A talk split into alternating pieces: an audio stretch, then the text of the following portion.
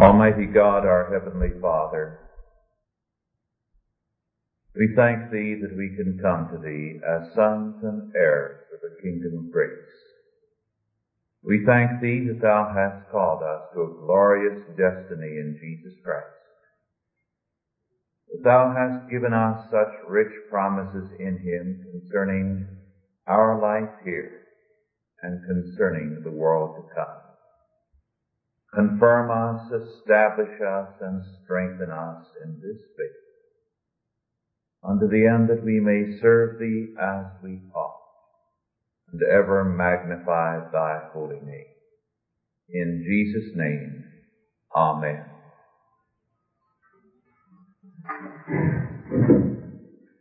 Our scripture this, uh, this afternoon is Leviticus 16, 1 through 22. Leviticus 16, 1 through 22. The service for the Day of Atonement or Yom Kippur.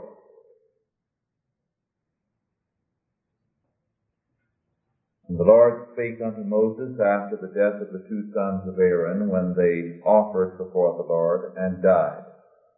And the Lord spake unto Moses, Speak unto Aaron thy brother, that he come not at all times into the holy place within the veil before the mercy seat which is upon the ark, that he die not. For I will appear in the cloud upon the mercy seat. Thus shall Aaron come into the holy place with a young bullock for a sin offering and a ram for a burnt offering. He shall put on the holy linen coat, and he shall have the linen breeches upon his flesh, and shall be girded with a linen girdle, and with a linen mitre shall he be attired. These are holy garments. Therefore shall he wash his flesh in water, and so put them on. And He shall take of the congregation of the children of Israel two kids of the goats for a sin offering, and one ram for a burnt offering. And Aaron shall offer his bullock of the sin offering, which is for himself, and make an atonement for himself and for his house. He shall take the two goats and present them before the Lord at the door of the tabernacle of the congregation. And Aaron shall cast lots upon the two goats, one lot for the Lord and the other lot for the scapegoat. And Aaron shall bring the goat upon which the Lord's lot fell and offer him for a sin offering. But the goat on which the lot fell to be the scapegoat shall be presented alive before the Lord to make an atonement with him and to let him go for a scapegoat into the wilderness. And Aaron shall bring the bullock of the sin offering which is for himself and shall make an atonement for himself and for his house and shall kill the bullock of the sin offering which is for himself. And he shall take a censer full of burning coals of fire from off the altar before the Lord, and his hands full of sweet incense beaten small, and bring it within the veil. And he shall put the incense upon the fire before the Lord, that the cloud of the incense may cover the mercy seat that is upon the testimony that he die not. And he shall take of the blood of the bullock and sprinkle it with his finger upon the mercy seat eastward.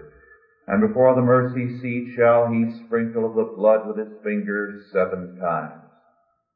Then shall he kill the goat of the sin offering that is for the people, and bring his blood within the veil, and do with that blood as he did with the blood of the bullock, and sprinkle it upon the mercy seat, and before the mercy seat. And he shall make an atonement for the holy place because of the uncleanness of the children of Israel, and because of their transgressions in all their sins. And so shall he do for the tabernacle of the congregation that remaineth among them in the midst of their uncleanness. And there shall be no man in the tabernacle of the congregation when he goeth in to make an atonement in the holy place, until he come out and have made an atonement for himself and for his household and for all the congregation of Israel. And he shall go out unto the altar that is before the Lord and make an atonement for it, and shall take of the blood of the bullock and of the blood of the goat and put it upon the horns of the altar round about.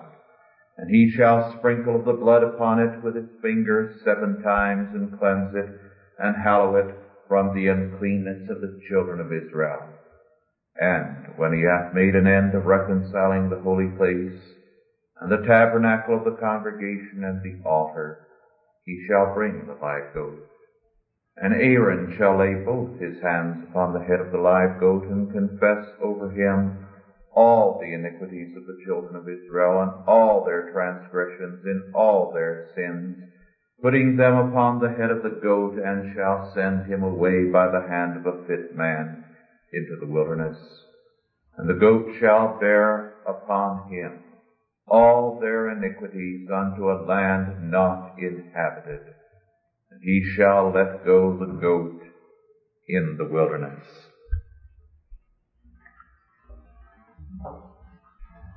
Everywhere and in all places, men are deeply burdened by sin. In every society, in every culture, this inner burden of sin is the major problem. Men do not admit to this condition. They claim outwardly to be happy and carefree, but deep within man has this tension, this unresolved conflict which is a pro- product of his rebellion, his apostasy from God. As a result, this inner tension created by his apostasy, by his sin, manifests itself in shame and guilt. There is not a single society anywhere in the world that is without either shame or guilt. In fact, cultural anthropologists who are by no means Christian are actually able to and do classify cultures in terms of guilt or shame. As a result, you have cultures divided into these two main categories. Guilt cultures and shame cultures. Let us analyze, first of all, the shame culture. In the shame culture, man, deeply disturbed over this inner tension, attempts to evade it by a social life. As he meets people, he will go through a ritual confession of his unworthiness, whereby, in a sense, he acknowledges his condition. But this ritual confession actually is a pandering to a sense of pride. Because social convention requires the other person immediately to assure him that he is a most honorable gentleman and it is a pleasure to be in his presence and that he is a great man, a marvelous man and the very light of the sun in your presence. Face this way is maintained. Oriental cultures, of course, are especially prominent among shame cultures. And in the Orient, it is commonplace for a man as he introduces himself or as he meets a friend, and this is prescribed etiquette, to speak of himself as your most unworthy servant, a most miserable man, so highly honored that you would set foot inside your door, his door. And then you immediately must assure him how unworthy you are and what a great privilege it is to be in the presence of so marvelous and auspicious a person. In this way, there is the ritual confession of unworthiness and the social convention of taking all men as wonderful and honorable personages. When this social convention is pierced, when it is broken, and the person's face is destroyed, the consequence is a collapse, a psychological collapse and the necessity for suicide. Because the person now has been openly put to shame, and the whole inner tension is broken. I recall some years ago talking to an Assiniboine Sioux woman. The Sioux Indians were, like many an Indian tribe, shame cultures. This woman told me of an incident that had happened in her family some few years previously. Two brothers, sons of the same mother, were unhappily in differing positions in relationship to their mother, for the mother disliked the one son and preferred very openly and markedly the other in their personal, private relations. On one occasion, the son who was not favored came in from hunting and his mother was sitting with a number of her cronies. And he remarked that his moccasin was torn and in need of mending. She turned to him angrily and said, Can't you see I'm talking with my friends? Why are you bothering me? She openly put him to shame. He went a few yards away, out of sight, sang his death song, and killed himself. He had lost face. He had openly been shamed. This is the shame culture and its effect on the human personality. In the United States, in recent years, we have been moving from a guilt culture to a shame culture. In a number of books, such as Riesman's The Lonely Crowd, this transition has been clearly charted. The lonely crowd points out how we were once inner directed. Now, Americans are increasingly group directed. Once we were production centered, now we are consumption centered. Once we were governed by morals, now we are governed by morale, the group so that we are moving into a shame culture very rapidly. And the rising rate of suicide is a good evidence that a shame culture is in rapid formation around us. This then is the characteristic of a shame culture. In the guilt culture, man again is burdened with this tremendous tension over the fact of his sin, his apostasy from God.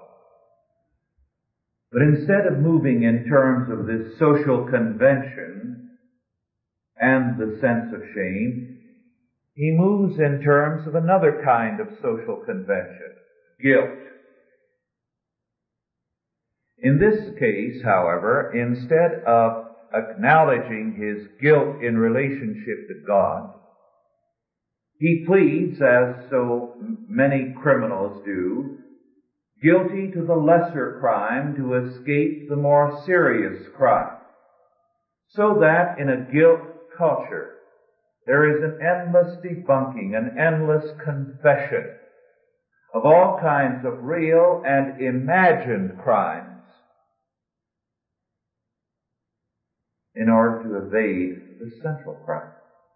So that in a guilt culture you have an endless debunking of your history. You have an endless debunking of your relationship to other peoples or to minority groups.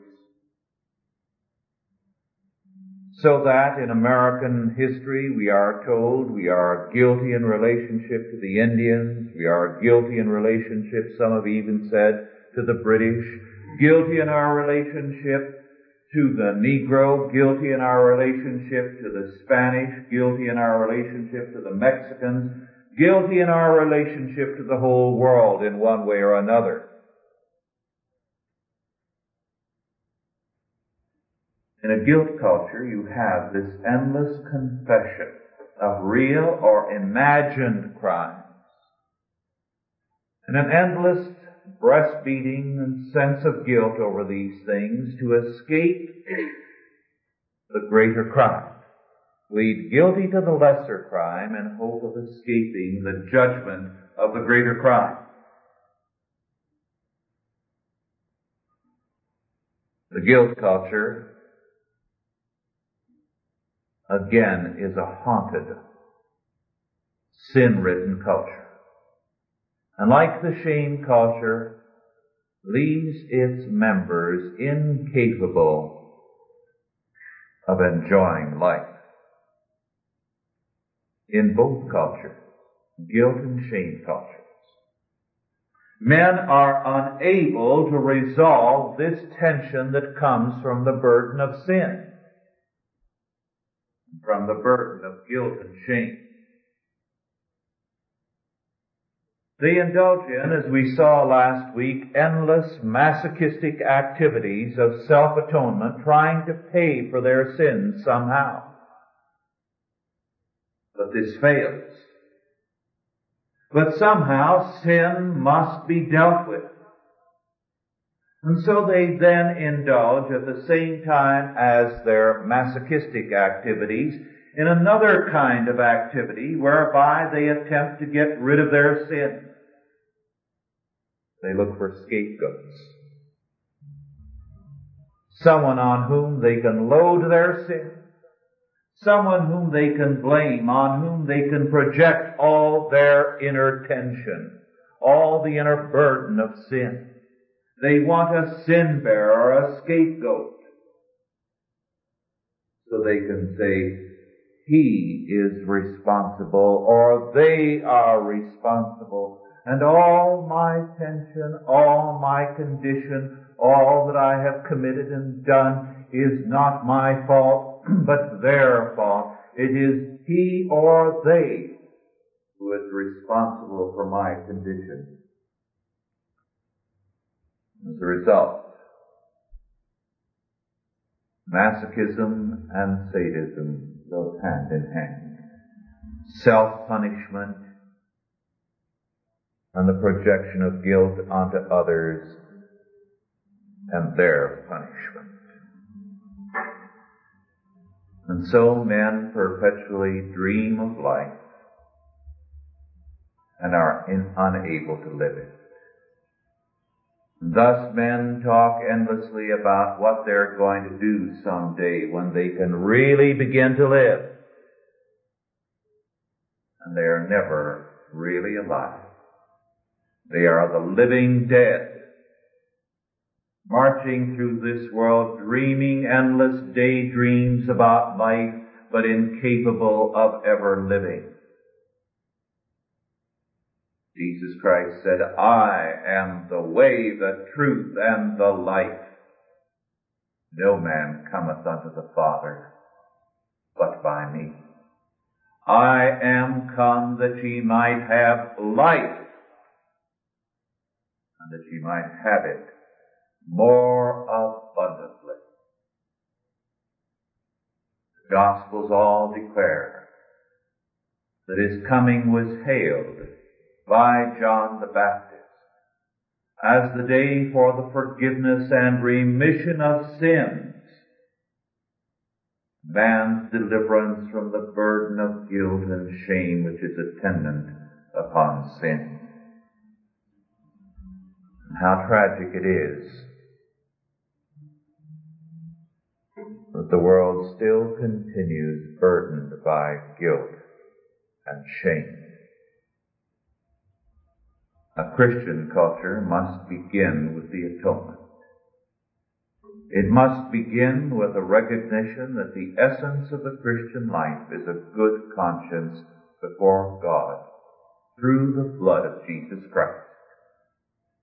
We are called upon by all of the scriptures to enter into the joy of the Lord, to be guests at the wedding of the Lamb. The Old Testament had but one fast day a year. It is significant that Phariseeism, which was a guilt culture, had two fasts in a week.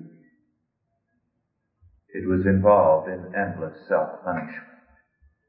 And our Lord said it was not the day nor the time any longer for His disciples to fast because the bridegroom had come and He was the bridegroom and believers are guests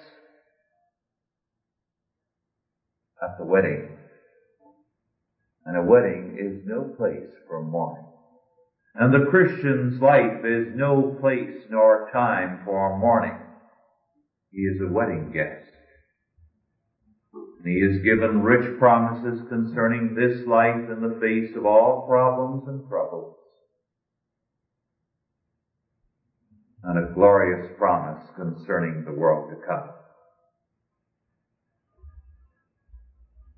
The Day of Atonement ritual, Yom Kippur,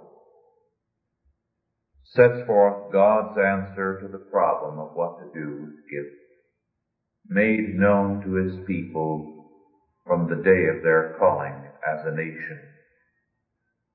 On that day, the tenth day of the seventh month, the high priest, freshly bathed, garbed in totally white raiment, offered sacrifices for the atonement of God's people. Two goats were brought forward. One goat was sacrificed and his blood sprinkled upon the altar in atonement for the sins of the people and also sprinkled upon the live goat. The two goats were in essence one sacrifice. They represented Christ and the high priest represented Christ. The high priest then laid his hands upon the live goat upon whom the blood of the sacrificed goat had also been sprinkled and confessed all the sins of the people and all their transgressions and trespasses and iniquities. They were all laid upon that live goat, and the live goat was taken, the scapegoat, out of the boundaries of the land into the wilderness, and there abandoned. And thereby God declared that so through the atoning work of his great high priest and sacrifice, Jesus Christ.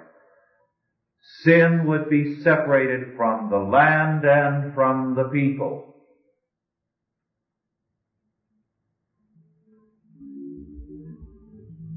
And they would then be enabled to enjoy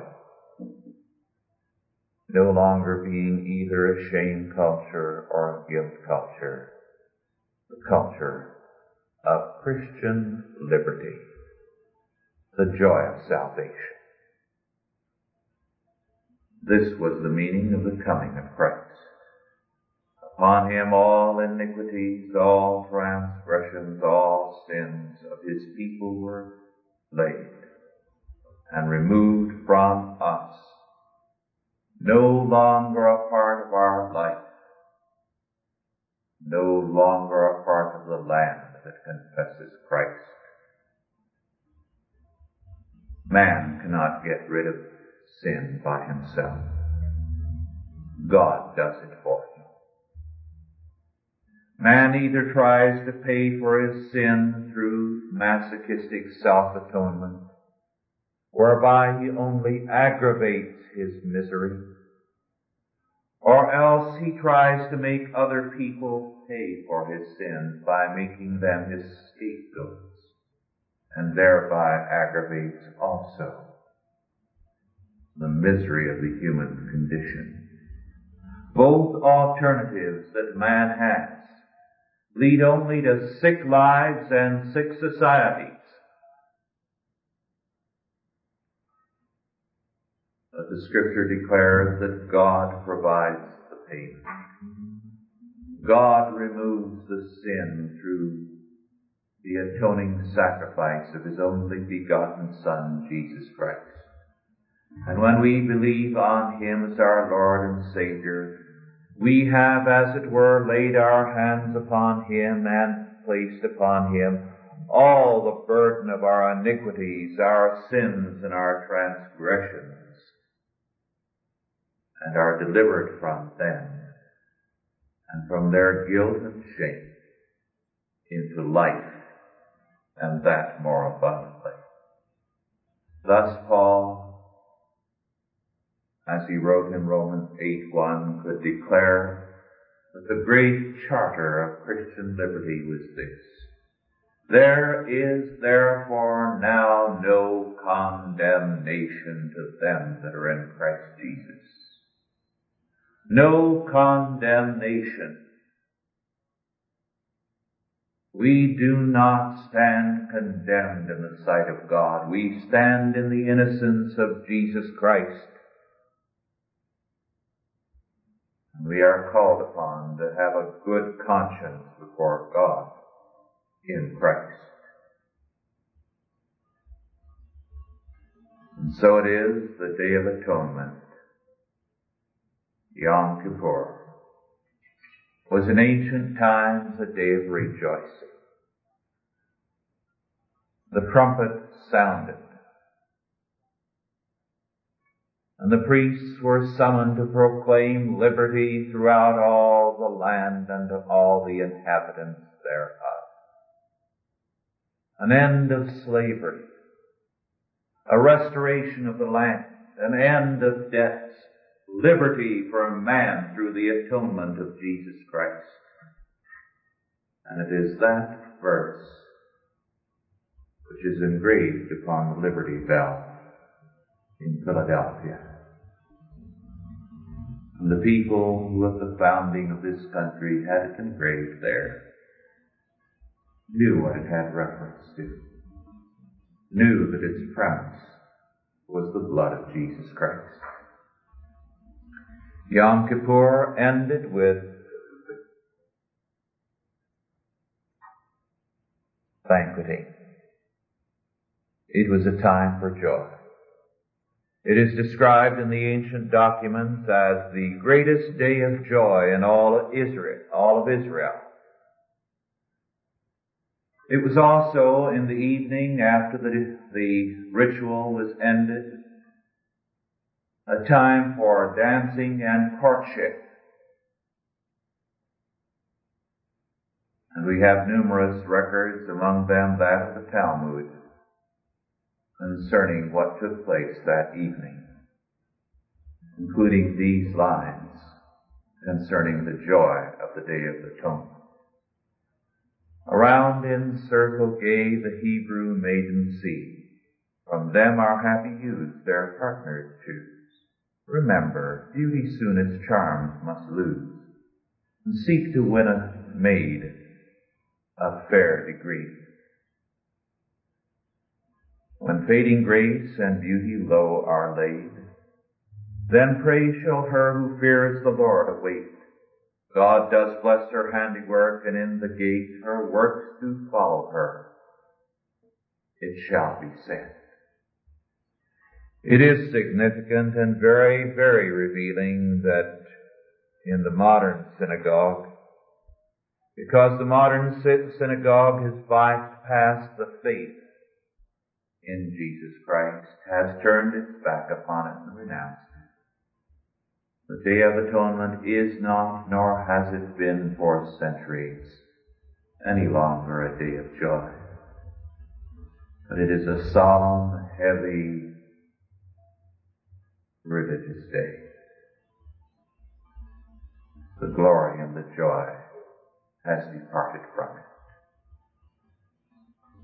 But Paul summons us,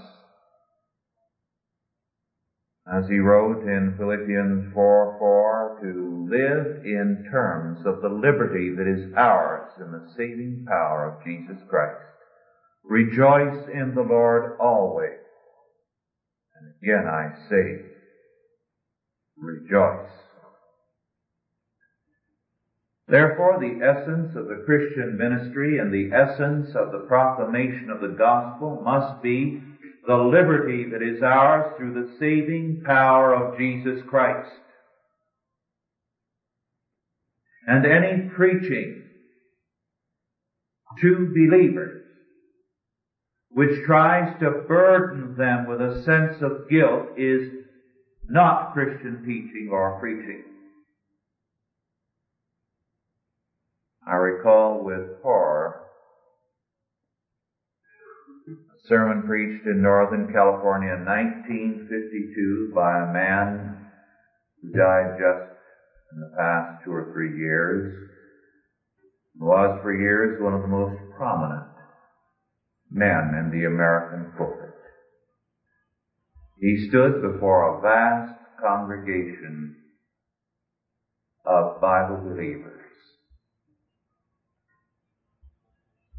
and said, You're dung, nothing but dung in the sight of God. This was blasphemy. According to the scripture, all believers are sons and daughters of God by adoption in Jesus Christ.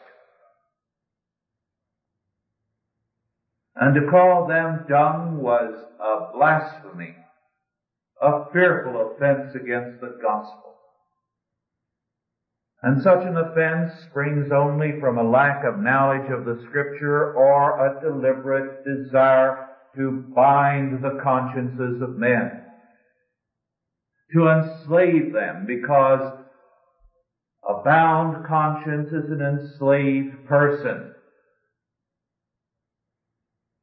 Wherever you have the inculcation of guilt and shame in men, you have an attempt at their enslavement. You have, therefore, the political cultivation of guilt as a means of power in both church and state.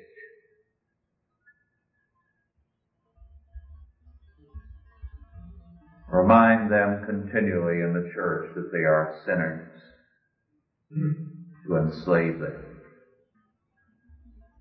Cultivate guilt in a people politically to enslave them. Guilty men are slaves. Their conscience is in bondage and hence they are themselves ultimately only fit for slavery. We are taught systematically in our schools and in our television and radio and press today that we are a guilty people. We are to feel guilty about just about everything in our American history, past and present. We are told, for example, that we are guilty in our treatment of the. That we took a free people out of Africa and made slaves of them in America. This is a lie. The Negro was not enslaved. And no American ever enslaved a Negro. The Negroes were slaves already in Africa. The entire continent was characterized by mass slavery.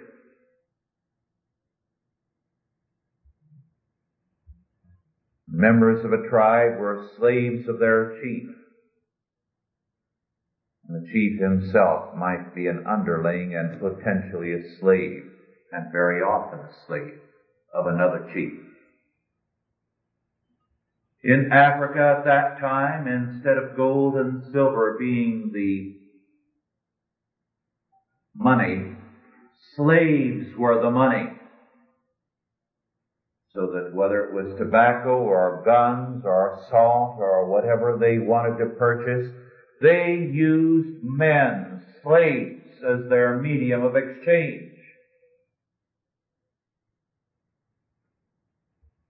And the Negroes moved from a vicious, degenerate slavery in Africa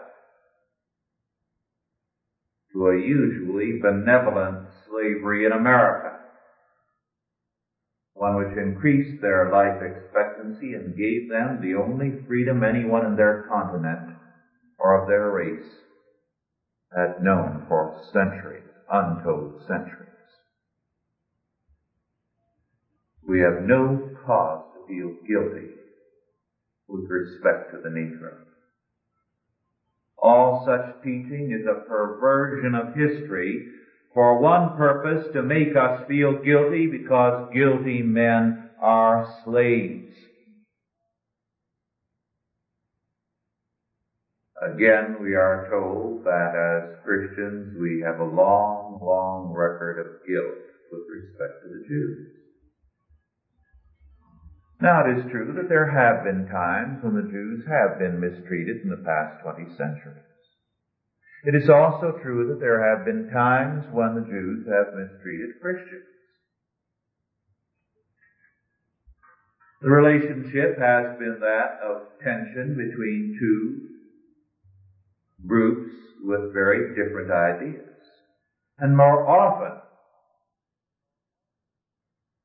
the Christians have been sinned against and sinning because so many, many times throughout history they have had unbiblical ideas about prophecy which gave the Jews a favored position. And as a result, they have leaned over backwards to be more than fair them. So again, it balances out in our favor, not to our discredit. Again, we are told that we are guilty of any number of things with respect to various minority groups, groups within our society, and so on, all with the same lack of evidence. And we are also made to feel guilty because as Christians, we want to have some rights in this country for Christ. And the only rights, of course, are for the atheists. We are asked to feel guilty on all sides. And certainly a telling instance of this was at the assassination of President Kennedy. Immediately, prominent politicians and jurists began to preach how guilty all Americans were how they had created a climate of hate, how especially guilty conservatives were, and how we should all feel guilty because the president had been assassinated. But we didn't assassinate him, a communist did. And Christ didn't come to make us feel guilty, but to set us free from sin and the burden of guilt and shame. Anyone who preaches guilt and shame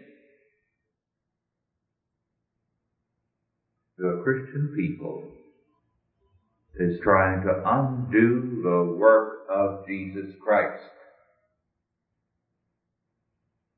Paradoxically, we find the sinners being told they have no sin. And the Christians being told how guilty they are about their past and a more insane situation be described. This is the politics of guilt. To bind the free with the burden of sin, of guilt, and of shame. When Paul wrote his letter to the Galatians, he wrote a very angry letter. The Galatian churches and Christians who had been set free by the atoning blood of Jesus Christ were being entangled with various false doctrines which were binding their conscience. And Paul told them that this was anathema. This was an offense against Jesus Christ. And he asked them immediately to separate themselves from all these heresies and errors. And to stand in terms of the atoning sacrifice of Jesus Christ and the liberty thereof. Therefore, as he summed up his thesis to the Galatians, he said in Galatians 5:1, Stand fast, therefore, in the liberty wherewith Christ hath made us free. Be not entangled again with the yoke of bondage.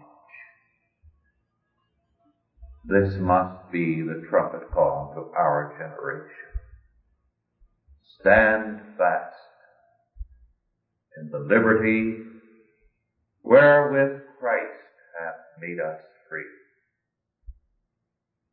And be not entangled again with the yoke of bondage, or men would enslave us with the politics and ecclesiology of guilt. We are called into the glorious liberty of the sons of God. Let us pray. Almighty God, our heavenly Father, we thank Thee that Christ hath set us free, that we have been delivered from the burden of sin and its guilt and shame, that we are free men in Jesus Christ. Make us strong and bold in this freedom. that we might stand as soldiers of Jesus Christ in the assurance that the gates of hell cannot withstand us, that we shall triumph in His name. Prepare us therefore, our Father, by Thy word and by Thy Holy Spirit for victory. In Jesus' name. Amen.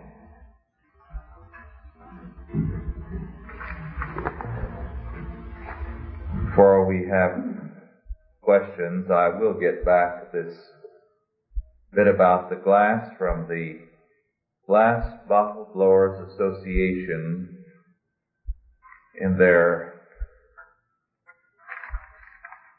January 1966 magazine.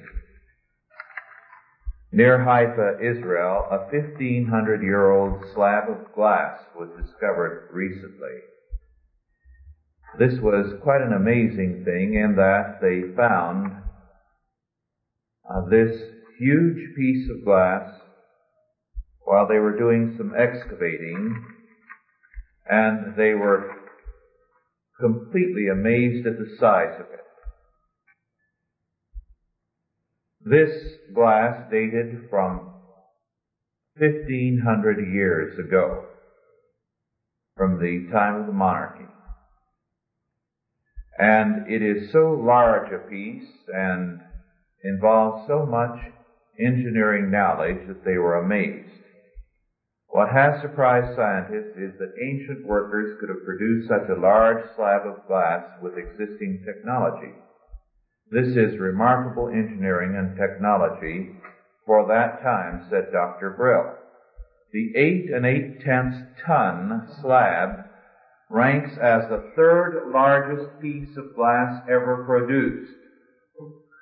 The two larger pieces of glass were manufactured during this century in the United States for use as reflectors for the world's largest telescope at the Mount Palomar Observatory.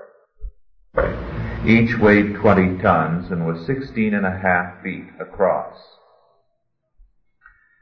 Now, they simply don't know how it was done or what it was done for, but apparently this particular piece they, for some reason or other, decided was defective and did not use it. So it doesn't tell us too much about their technology as a whole, but it does give us a glimpse into the fact that they were not stupid in ancient times and they had far more of a culture and technological advance than we recognize. Now, are there any questions? Yes. I wanted to tell you something I heard on the radio and you want to answer the question um, someone on one of these call-in programs this week said that um, in the U.S. News and World Report for February 21st, uh, on page 60, there is an item that says that the Congress has passed a law in which we are to pay all of the Negroes in this country for their guilt, for their slavery, and it's going to cost our government billions and billions of dollars. I, yes, if someone can get me that U.S. News and World Report for February the 21st, I would appreciate it very, very much. Is that copy available? I have. Thank you. I would appreciate it very much. This is not a new policy. We've already done it to the Indians. We have been busy paying them for a long, long time. And uh, by a long, long time, I mean in the past 20 years approximately, we have been appropriating large sums to repay various Indian tribes. It has reached the point of absurdity in that they have actually repaid one Indian for a couple of horses the cavalry uh, killed, which belonged to his grandfather or great grandfather some years ago when uh, the Sioux were uh, on the warpath. Yes. My question, I wanted to ask about um, fasting. I know religious groups that believe very definitely in fasting. Now, is this an error? This is a part of their guilt feeling? I would say that any religious group today, Christian group that prescribes fasting is in error. The Bible prescribed it for one day alone in the Old Testament, and that was done away with. And even that day it ended with a feast, so it was only a partial fast. So that fasting is not required by the scripture. Second, the fasting that was uh, permissible in the Old Testament was for special days. For example, if there were a national crisis, the king could call for a day of fasting and prayer, which was entirely voluntary, so that the people might confess their apostasy and return unto the Lord. Now, in this sense, it is still legitimate. And in colonial times, for example, there were occasionally, in times of crisis, days of fasting proclaimed. In fact, in the early period of the United States, the presidents occasionally called for a day of fasting in terms of some national crisis and prayer. But to make it a part of the required practice of the church is ridiculous. There is no biblical ground for it, and it is a form of works, masochistic works.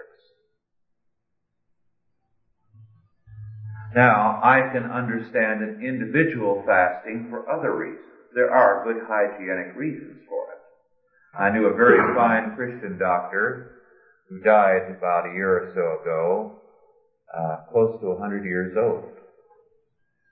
He was a medical missionary in China for 46 years, quite a remarkable man. And he fasted every Saturday for health reasons because he said that medically it was an excellent means of giving the body an opportunity to rid itself of its impurities. But he ate very well the other six days. and he insisted on meat at least twice, preferably three times a day, because he said meat is the milk of old age. So he took very good care of himself. Yes. Do you see any hope in the near future for the German people to relieve the, the guilt of the deeds that they uh, supposedly perpetrated in World War II and have had to pay golden blood for the Pharisees? I think in Germany the sense of guilt is primarily political and was imposed upon them.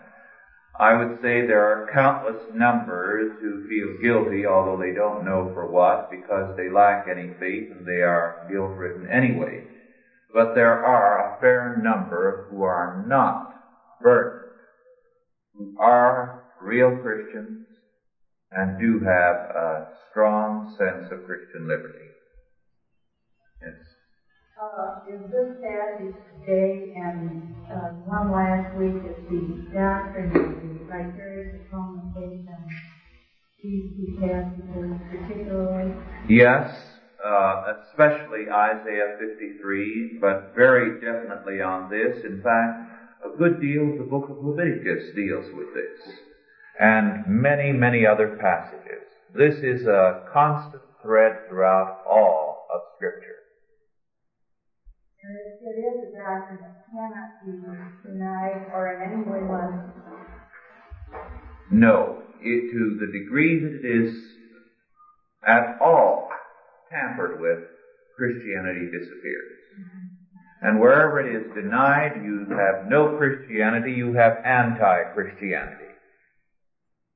Our faith stands in terms of the vicarious atonement of Jesus Christ.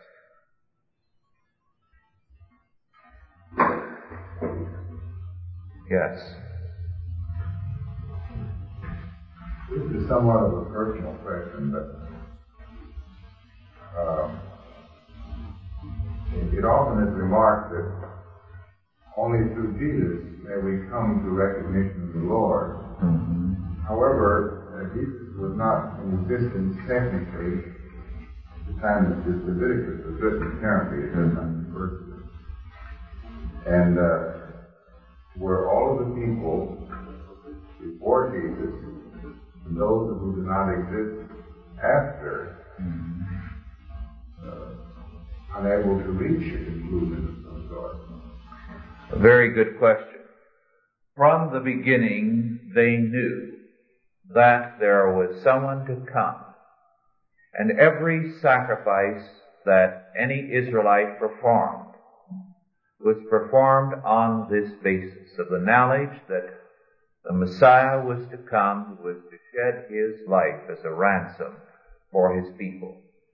So that in every instance, these people, when they went to the altar and offered the sacrifice, it had to be an unblemished animal of the specified variety.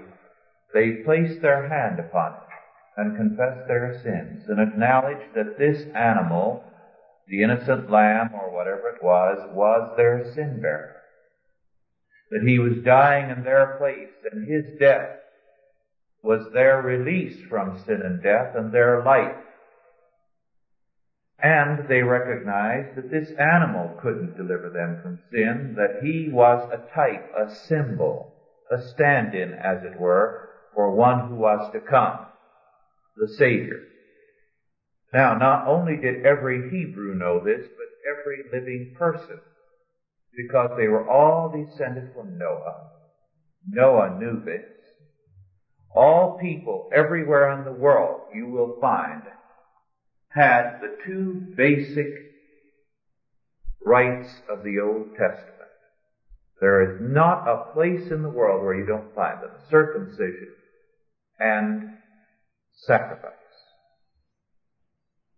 Now, these two set forth the doctrine of salvation and the doctrine of Christ as clearly as could be. First, the doctrine of circumcision, that a man could not hope to save himself and hope for the world was not in re- in generation, but as it were, dying to oneself, dying to one's own hope of doing anything, but in regeneration. So the mark of the covenant was circumcision, which indicated that thereby you believed that there was no hope that men could be born for countless generations and the world would still remain and your children's children would still remain under the burden of sin. So you surrendered that hope and you affirmed your hope in regeneration. And in sacrifice you affirmed your hope that the sin bearer, Christ, would come and would then deliver you from the burden and the penalty of sin. They were all saved in the Old Testament era by this faith. We know that there were various peoples apart from the Hebrews who clung to this. For example, Melchizedek, king of Salem. For example, Jethro the Midianite, Moses' father-in-law. We meet many in the scripture who did believe. The 87th Psalm, for example, lists many people from various countries who are believers and says that of the Zion, the heavenly city of our God, whose springs are in the Lord, this man was born there from Egypt, from Philistia, from Ethiopia, from Babylon. They were born from the heavenly city, Zion. Now, what happened throughout the world? Well, progressively as the centuries passed, men turned their back on this. They knew the truth. And you can find in many, many of the writings of other religions surprising testimonies to this faith. But they turned the whole thing upside down. They made a sacrifice, for example, wherever it was, throughout the world, instead of God's gift of salvation to man, a bribe to God. So, for example, if you were a Greek or a Roman, what you did when you offered sacrifice was to buy insurance. And you went to the temple and you said uh, to the gods, I'm going to sail across the Mediterranean and it's late in the season and uh, it can be very, very stormy, but I, I want to get this load through and cash in on it because if I hit the market with this load, I'm a rich man. Now here is a sacrifice and so much in the way of gifts, I want insurance. So that you are bribing the gods. This is what it became. And if you didn't get what you wanted, your insurance, you didn't do business with them. You went to another temple. So, you see, it became completely humanistic. It became apostate so that they all knew the truth. And you can find evidences in all these pagan religions that they knew the truth and deliberately turned their back on it because the essence of sin is for man to say, I shall be as God myself, knowing, that is, determining for myself what is good and evil. So you find the evidence everywhere. The American Indians, for example, knew that there was a great true God and as the old, old Indians who saw the first white man come across the plains say, we knew all the stories of old times that there was a, uh, that God made man and there was a flood and all these things happened. Well, why didn't your people worship? Oh, that God was too far away. Too far away and lots of spirits all around us. Keep your peace with the spirits. Now this is, this was the Indian attitude. This was the pagan attitude. And so the Indian never worshipped God. He knew he existed. He paid no attention to it. What he was afraid of was the spirit of his dead wife. and the spirit of uh, his dead mother-in-law or brother-in-law. And of course I had hundreds and hundreds of Indian funerals. And what did they do? Well, as soon as they died, they were dying. Of course, they never let them die in the house. If they did, they'd burn down the house. This caused endless trouble in the 30s when, uh, in some of the western country, uh, FHA came in and built some nice homes for Indians. and the uh, loan agent just about went crazy as he saw the places go up in smoke when somebody died in the house. But if they can get them out of the house, and if they had to build it out of log cabins, they, they took care not to let him die there. If it was one the government put up with FHA money, that's all right. But they would take him out immediately and put him in a tent and let him die there. Then, before they buried him, they would cut uh, branches of rose bushes and uh, lay the, uh, these wild rose branches across his body and then put the lid down so that he couldn't crawl out. The spirit would stay there. You see, every time he'd get out, try to get out of the box, why, there would be all those uh, thorns, so he'd stay put. And that was a good uh, means of identifying your believer and unbeliever, because the believer was always obvious at a funeral. He did not put rose bushes over the body of his loved. But uh, I got sidetracked. What I started to say is they knew, but they were afraid of the spirits rather than of God. And this is the essence of faith. They knew. They know.